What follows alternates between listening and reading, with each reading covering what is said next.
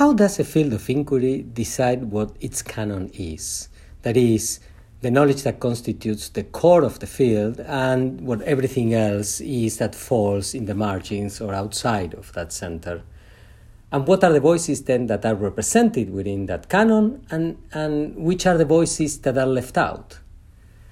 About this and many other fascinating topics is this conversation with Yeidy Rivero in the new episode of El Café Latinx.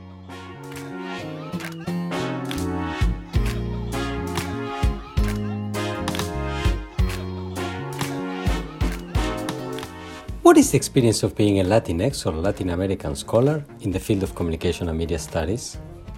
What are the main challenges and opportunities that come with our identities?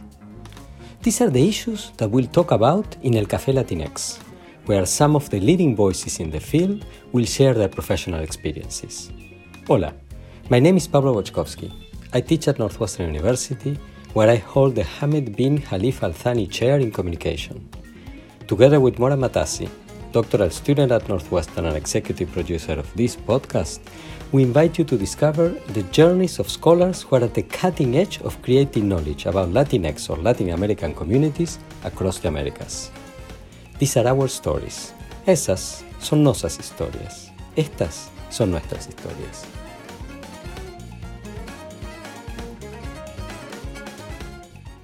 Welcome to this episode of El Café Latinx. I'm thrilled to have today Yeidy Rivero, who's professor and chair of the Department of Radio, Television, and Film, and also professor of American Studies, and also faculty affiliate in the Department of Communication Studies, all at the University of Michigan, Ann Arbor.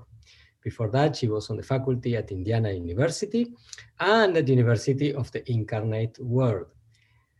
Yeidy uh, did her BA um, in uh, Puerto Rico and he her MA and PhD in the States, the MA at SUNY Stony Brook in the theater department, and the PhD at the University of Texas, Austin in the Department of Radio, Television, and Film. Uh, she's the author or editor of three books, most recently, Broadcast Modernity, Cuban Commercial TV 1950-1960, which was published by Duke University Press, and uh, was declared the winner of the 2016 Society for Cinema and Media Studies Katherine Singer Kovacs Book Award, which is a major signal award in the field. She's authored uh, a number of very influential journal articles and book chapters and is currently uh, working on an incredibly promising book, uh, tentatively titled The Original Miami Sound Machine Cuban exiles, the Cold War, and the emergence of Miami as a media capital. Welcome to El Café Latinx. Yeidy, it's truly a pleasure to have you here. Thank you, Pablo, for your invitation. This has been a blast. Thank you. Thank you so much. So, Yeidy, how did it all begin? That is, how was the start of the journey that led you to become a professor? So, I'm going to tell you something that I think people, it's not the common journey I never imagined that I was going to be a professor. Let's begin by that. Um, I was doing theater in New York, Spanish language theater and voiceovers, and I began um, teaching Spanish uh, in a community college. And I realized that I love to teach. this is after my master's. Um, so I took a break between my master's and my PhD. And I realized when I was, you know, teaching Spanish, okay, I love teaching, but I need a PhD so my goal was okay so i'm gonna go and do a phd and then come back to new york city and teach in one of the cuny system and then continue my theater career in the Spanish, you know, Spanish language theater career. Mm, that did not happen. I finished my PhD. I tried to go back to New York. There were no jobs. And I said, okay, so I need a job. So I got the Incarnate Word. That was my first job. That year, there were not many jobs available and I got that job at the end. I was a four four teaching load. I knew that I wanted to um, that I wanted to get into a research institution. I, I began to realize, oh, maybe I'm not that bad with this, you know, in this thing. Like I think life takes you in different path, and that's what happened to me. So I, I got like some awards. I published something, and I said, okay, so I got the Indiana job, and I always thought, okay, I'm going back to New York. I'm teach there, and then going back to my theater career. Nope, I continued the publication because you know, you know, it's tenure track, and um, I think I was very lucky to tell you the truth. I began, I connected with senior scholars who helped me. Clemencia Rodriguez, one of them, um, and I I thought, okay, so maybe this is going to be my new career. Um, but I can tell you that my theater background has inspired me. Like it's fundamental in what I do, what I research, who I contact, etc. So that's how everything began for me. Something that I never, you know, some of my colleagues wanted to be professors since they were in kindergarten, not me. Uh, I didn't see myself like that, uh, but that's who I am right that's who I am, a professor, and I, I publish essays and books. So. Mm-hmm. All right, not only a professor, very, very successful, a much admired professor, uh, chair of one of the most important departments in the field, in one of the most important universities in the field. Thank you. Uh, you're welcome, most deserved. Not in New York, though, but still one of the most, a little bit far from New York, uh, smaller town as well. So, so going back in time, um, after you know your masters at SUNY Stony Brook, when when you were teaching and you know decide that you want to go to grad school, um, how was the journey to UT Austin? Why UT Austin? So um, I remember at the time, um, and I think still today, University of Texas has uh, it was one of the few universities that had classes devoted to Latin America and Latino media. Okay. That was not common in other universities. And I remember when I was looking at programs, I said, oh my God, this is amazing because, and they had an amazing library also, um, Latin American Studies Library. And I thought, okay, so I, that's another thing. I only applied to UT Austin. I said, this is it. I'm not going anywhere else. And I applied. And let me be clear the first, so the first year they accepted me and I declined. The second year they rejected me. The third year they accepted me again. so I, because I was, again, I was debating about doing a PhD when I did my master's. I remember my thesis advisor of my master's degree wanted me to continue in theater. So he wanted, you know, why don't you go to Texas, but to study to the, in the theater department? And I said, no, no, you know, I do theater. I don't study theater. I don't want to you know my passion is to be involved in productions not to study from the distance so i prefer to be more distant and study something that is important so that's why um, radio tv and film at the time had uh, top you know still today but you know many of the people who actually define the field and i like also the fact that they combine cultural studies and social sciences that's my training you know i'm training in both like i that's why i can be in communication and media studies uh, so those and third and, and last and not least important, it's beautiful.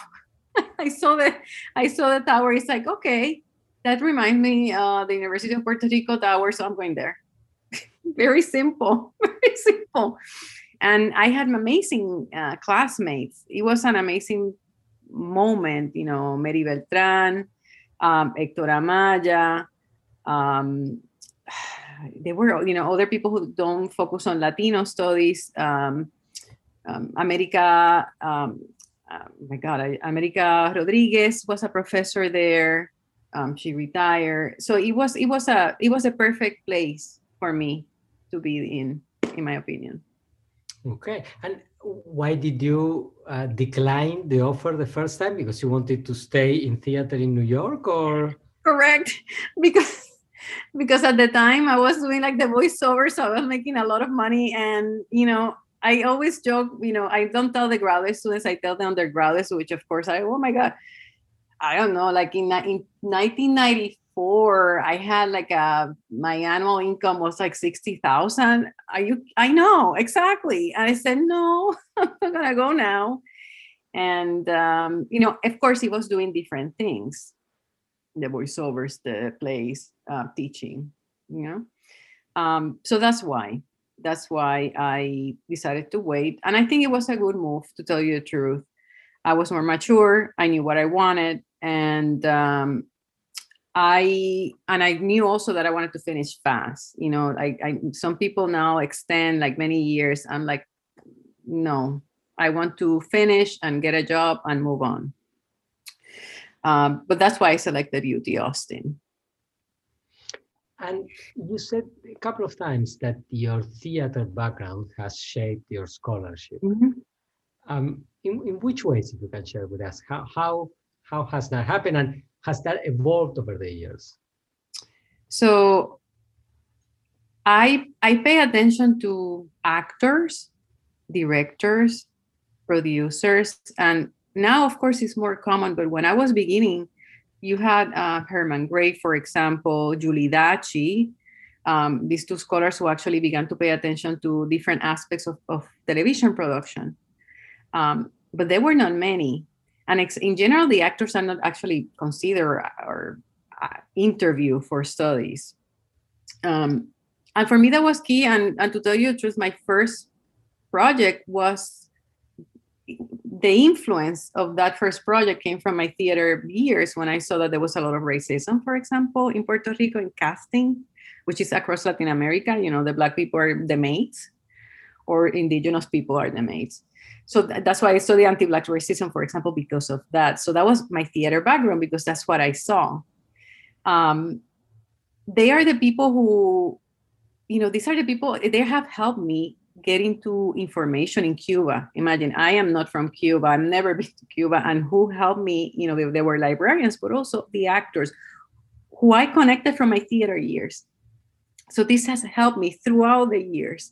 Right now, my new project, exactly, actors, the voices, etc. And I think that when you study media, specifically television or radio, I think it's important to analyze not only the text or the production or the business, but also these people who are part of programs, you know, um, who are the visual, you know, people identify with actors.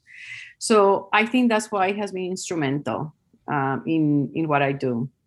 Even though, like again, now it's more common, you know, there are theorizations of acting, etc. But at the time, not that much. Do you think it has influenced other aspects of your scholarly life teaching or even service you know interactions with colleagues in institutional building things of that oh, nature? oh, for sure. Acting is uh, um, theater um, teaching is acting especially when you are in a humongous um, lecture hall which were, i mentioned to you before that i'm supposed to teach a 200 student like class, huge class. And I said, okay, I'm going to be performing for these kids. And and believe me, it helped because you engage. It's, it's a performance. You engage the audience. And I think it has been helpful when I do presentations in person. You know, I interact with people. And in the, of course, in day-to-day interactions with colleagues and as chair when I present myself. I think we are, you know, it has been extremely helpful. Um, and now in video, you know, when Zoom, when we do some, um, we were we're planning for the graduation, and I'm doing, I'm gonna do a video, and that's gonna be the acting. is always helpful, and not many people in my in in my profession right now know about that background. You know, my theater friends know that I'm a professor, but my professor friends don't know that I used to do theater. that's the way it is. But yeah, it has been influential, and and it's my passion. You know. Mm-hmm. Absolutely, absolutely. And now you said that you had a wonderful time as a doctoral student at UT mm-hmm. Austin. Um, could you talk a little bit about your your years as a junior faculty member, both at the University of Incarnate Word, where you you had to teach eight classes in your first year, um, and then at Indiana, where you did the, your subsequent stage as junior faculty. How was that experience uh, for you? Also very far from you know Manhattan or Brooklyn oh. or any of the boroughs in New York that you thought you were going to return. Correct. Um, so my incarnate word, let me be clear, it was very difficult to have a 4-4 teaching load. Um, and that's precisely 4-4 teaching load load and seven hours of uh, office office hours, seven per week. That was required. Um, it was very difficult. At the same time, it was re- the students were amazing. You know, it was a very diverse student population. Um, I used to teach a, a qualitative methods class and in, even like there you have like people who use you know more normally like work and then they want to do a master's to have a better better opportunities again, very diverse. I have many Mexican and Mexican American students, African Americans, and white students. A diversity that I haven't seen, of course, neither at Indiana, didn't see at Indiana or at Michigan. Okay. But because I knew, you know, again, when I submitted one article and it was accepted, I said, okay, so maybe I'm not that bad. so I said, okay, so I can keep doing this. And that's why I went on the market immediately because I knew that if I would have stayed there, it would have been extremely difficult to move to another institution. You know, I was, Jesus, it was very difficult. I was, I was writing in the evening. Like I used to go, you know, sleep at midnight. I was working every day in order to produce articles and, and get out. Again, but nothing related to the students. They were wonderful and again, that was my path. Other people love to teach, so 4 4 is perfectly normal. As I told, as I tell my graduate students, um, Indiana, Indiana is a research institution, you know. So I remember I was hired, and the first, you know, the chair had a meeting with me. I said, okay, so this is what you need to do. You need to publish three to four articles and a book. And the book has to be out before you go for promotion. Well, I didn't have a life. I didn't have a life. um, I remember it was very um, two women didn't go for promotion because they knew that they were not going to get promoted, and that impacted me enormously. Uh, me and the other people who came after me. So we worked so hard, and you know, right now there are some here in Michigan. They're very conscious about the you know assistant professors helping, supporting, etc yes, I had a mentor, but this type of support that people have right now, I didn't have it. I didn't have it, and many of us didn't have it. So that's how it was. It was positive. You know, I had a very supportive community of scholars. I was the only Latina scholars. I mean, that's not that's not something something rare because as media studies is, you know, it's not that diverse. Um, but my colleagues were respectful and supported what I did. Um, in my second year, I was able to get a fellowship, and that's how I actually finished my book. Um, I had a Ford Foundation fellowship for a year. I came back, had the book, had the contract for the book, and then you know I actually went out went out for promotion one year earlier because I said, why, why waste, you know, why wait in this martyrdom of you know like oh my god, will I get tenure when I can actually uh, do it? And then I was promoted to to associate professor in 2005. 2005. And I stayed there, and then of course came the opportunity for Michigan, um, which I, you know, I, I love this university, and I always had many people who I admire, especially in American culture. I was more connected to the American culture faculty. Um, and I said, okay, let me try it. Why not? And so I moved as an associate professor with tenure to um, to Michigan. Okay. Now, um, I want to follow up on a couple of things that you mentioned. You said that there were a couple of uh, colleagues when you were um, at Indiana, uh, female colleagues who did not go up um, because they thought or they were told that they were not going to make it. And you also mentioned that you are the only Latina scholar in media studies, which is not rare because the field, say, um, it doesn't have a lot of um, Latino scholar, Latina, Latino, Latinx scholars. So could you elaborate a little bit more on sort of your, your own experience, right? Um, of you know of issues having to do with gender dynamics and and racial and ethnic relations, um, how those have sort of shaped your career. Definitely. Um, to tell you the truth, um, I, I of course you cannot you cannot dis- detach gender uh, race ethnicity um, i can tell you that i have felt more uh, pressure or discrimination for being a woman than being a latina woman even though i know that it's interconnected. I can tell you that i never had that experience at indiana michigan at the beginning. I had that experience very bad experiences. And it shapes i'm a chair right now it shapes how i interact with the junior faculty. It shapes the hires that we, i have done. It shapes the way i provide equi- equity for everyone. It shapes everything. Because I don't want the junior faculty members to experience what I experienced when I was, um, you know, an associate professor. Um, that is something I don't know. It, these departments are different. My department used to be a lot of men, uh, but you know, it, being a man doesn't mean that you are um, misogynistic. It's, it's, it's a mentality, you know. Uh, right now, we have, you know, it's way diverse, and we have male colleagues who are very um, open to that racial diversity and gender diversity. So that's, you know, it was, it has been very, it was very difficult it was very very difficult and i do everything possible that what i experienced no one else experiences. Okay um, so do you think that overall uh, the field has progressed positively in both of these dimensions? I think in terms of gender more than diverse ethnic diversity for sure. I don't think again we know, you know, all the Latino scholars know each other. We're not many, you know, I know that there is a new generation, and some of them, I, you know, I, that have been my students, and some others are at Texas, others, you know, Northwestern.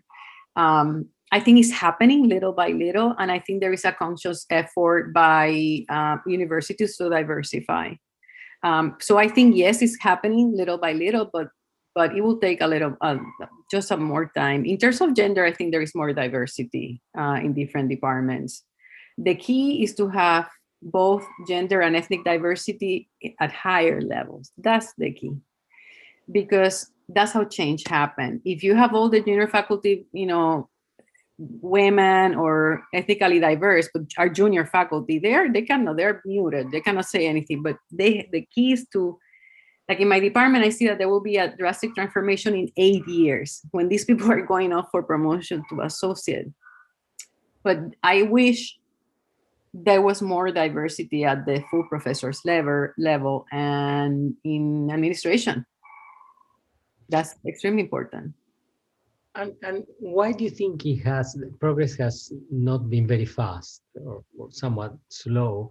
Um, in the case of uh, Latina, Latino, Latinx media scholars. Um, I mean, in the US, the population is close to 19%, you know, the, it's 18 and a half or more. Um, but clearly it's not 18 and a half percent of positions in the field, um, let alone uh, positions with significant you know, decision-making authority, although yourself, uh, Mari Castañeda at UMass, Hector Amaya at USC. Now we're seeing a wave of before Harad Valdivia um, uh, at UIUC, um, but but still, I mean, it's a it's a small minority. Why why do you think uh, there is this disjuncture? Um, and in particular, this the, the, the pace of change has been quite slow because I think when universities think about diversity, they don't think about Latinos. they don't think about Latinos. Um, um, the US uh, racial dynamics is black and white. And that's still the case, is black and white. And that's how diversity is defined. Um, so when people, when what administrators who don't know anything about that, you know, or don't, they, oh my gosh, we need to focus on diversity. When they think about diversity, they only think about African Americans. Okay which is perfectly good, wonderful, but there are other diversities. I can tell you, at least here in Michigan, um, I have been supported by many African American uh, colleagues. They are the ones who are helping me. They were the ones who helped me, and they are still helping me. Okay. Um, but that is what is happening. It's, it's very narrow. It's a very narrow definition of diversity. Um, and as long as you keep the black and white dynamic dynamic without considering that it's more you know there is broader definition of diversity then it's going to be very difficult to see a lot of change. Okay. Now switching to your uh, scholarly output how i mean you've been very prolific and you you have a great um, sense for projects. Uh, I don't know how to put it. I mean, a, a great, um, um, like the book you're working on now or the most recent books, I mean, they really go after very important topics in, um, in, in ways that are very persuasive. H how do you choose a topic? how's the process for you?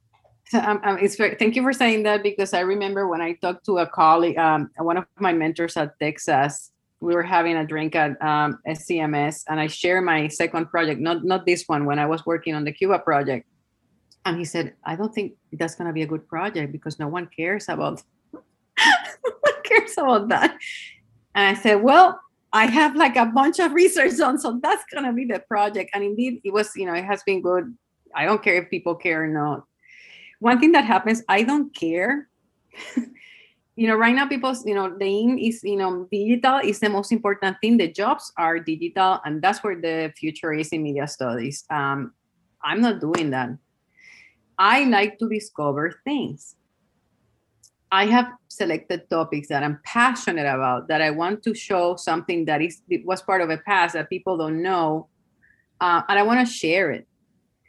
Has that affected my opportunities in jobs? Most, most likely not in let me be clear um, not in american culture but in media studies. For example my first book someone told me that this is not a media studies book this is an american culture book. And i said okay. My second book i said okay this has to be a media studies so i'm going to be media studies television in the front. Okay so it was a media studies uh, it's also latin american studies caribbean studies but it's also media studies this one is going to be a Latino studies because it's the US, but also you know connected to Latin America. I just I just like to discover things that people don't know about. The people in the in the industry know. I that's what I like, and I select topics that I'm passionate about. I cannot select a topic because it's marketable. I know that for young people right now, that's very difficult. You know, they need a job and they know that there is, you know, a media historian. I haven't seen a, one job for media historians everyone. Um, so they have to protect themselves, but then they can do other things. But in my case, I'm protecting, I'm fine. I say, you know what, I'm gonna do what I'm passionate about, and if people read it, good. If you know, okay. But that's the way I see the projects. Um, something, you know, I don't think about marketability, but something that for me is important. Okay, and and, and one aspect you mentioned this and i'm, I'm glad you did because uh, um, i was going to ask it but it, it's more organic. Like this one one aspect that is fascinating um, about your research is that uh, you blend or, or at least you, your not necessarily blend but your your work explores in different ways intersections of uh, latino usa um, with uh, latin american dynamics. Mm-hmm um, which is something that is not it's not as common. I mean, most scholars either focus on Latin American uh, issues or Latino USA. Um, how has that experience been for you in the sense of you know interlocutors within uh, and across the two communities? Um, how how has that come about? So I think um, I think the Latin Americanists and the Latino people, Latino studies, especially uh, me, connection with media, it's impossible. Especially if you if you're focusing on Spanish language media, it's impossible to disconnect it from Latin America. Impossible, and it will be impossible. You know that's not going to change. There is an interconnection there. So the the field itself give me that that that connection. Um, I think some in media studies, I think they don't know about that connection. I think they, you know, if they look for a Latino media, so I might not be, you know, they have to be here in Michigan. They were broad enough to say, okay, yes, yes, she does Latino media, but she also does the other things so because they are interconnected. But that is not very common. Um, so what I I I'm very welcome in American Studies, you know, faculty. They all of them understand, you know, the transnational, the flows, etc. Media studies has been more difficult to actually, you know, they see like Latino studies. So you're gonna focus on this and nothing else.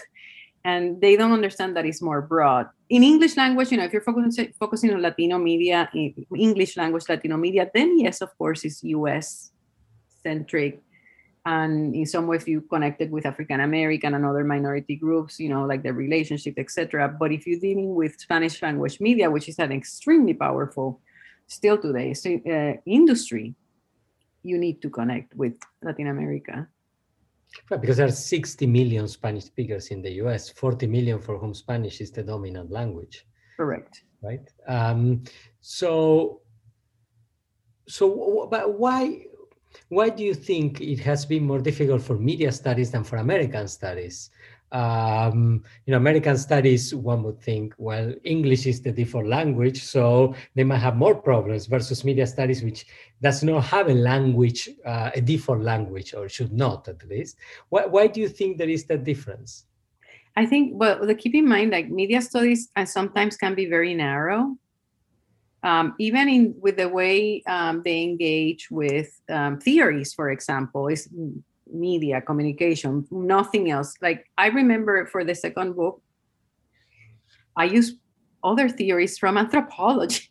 I didn't i said you know what? This is what fits. This is what i'm doing. Um, so there is this this narrowness uh, in terms of who are they talking to and who are engaging with you know they are not looking outside media or outside communication to see how you know the cultural aspect that has been studied in other disciplines that um, that's a discipline itself. I don't know why it's so narrow. I can tell you many of the excellent books that i have seen by media scholars have come from anthropologists because they actually engage with media studies literature you know this broad sense um, that sadly not no, it's not happening uh, that much in media and communication. So it's the field itself that want you know you you recite your side the people who are around you, but you don't go beyond that little niche, and that you don't see that in other disciplines. But those disciplines are also disciplines. So what do you think, in a sense, media and communication studies are have become a little bit more insular than other fields? To tell you the truth, I don't have the answer for that. I know that I know I don't I don't I don't know. Um, and let me be clear. I think media studies is more broad because they live with cultural studies, and cultural studies is something that has uh, impacted so many disciplines. Um, communication, when you're dealing with you know um, people, you have the chance to actually go or culture to other disciplines. I think something like American culture, um, American culture is um, embraces everything, or Latin American studies is the same. It embraces, you know, history, media, etc. So because of that, you can actually look for different um, influences or literatures or examples. I don't have the answer why communication is so focused on specific issues or and media also, although media again, as I mentioned before, is a little more open because of the cultural studies framework that has been instrumental in media studies. Okay, which which then brings us uh, naturally to to the closing of today's dialogue. So then if you had magical powers and, and, and could be granted one wish about how you'd like the field of media and the field of uh, communication studies to change, or one of them, um, what would you wish for? I wish that we, and I said we, people who deals with Latino studies, African American and media studies, uh, Asian American and media studies, gender and sexuality media studies, we're not, we are part of the field, but we are seen as separate. You know what I mean? It's not, so for example, if you teach an introduction to film, television, and media, you include literature. You know, that's the canon needs to change. It cannot be uh, ghettoized.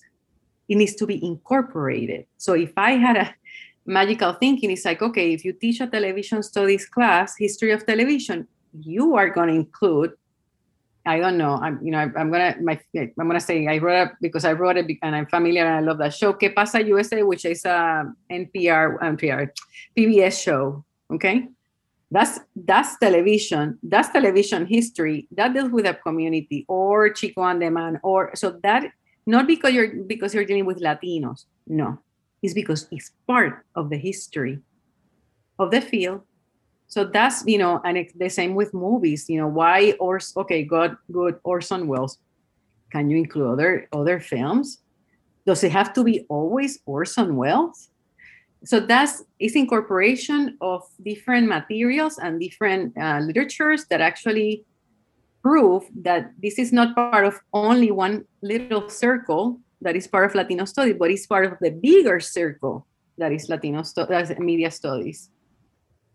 Okay, excellent. Thank you very much. This has been a super illuminating conversation. It's a pleasure uh, to speak with you, and thank you to all the listeners for staying with us to the end. And I invite you to uh, tune in to the next episode of El Café Latinx. Thank you.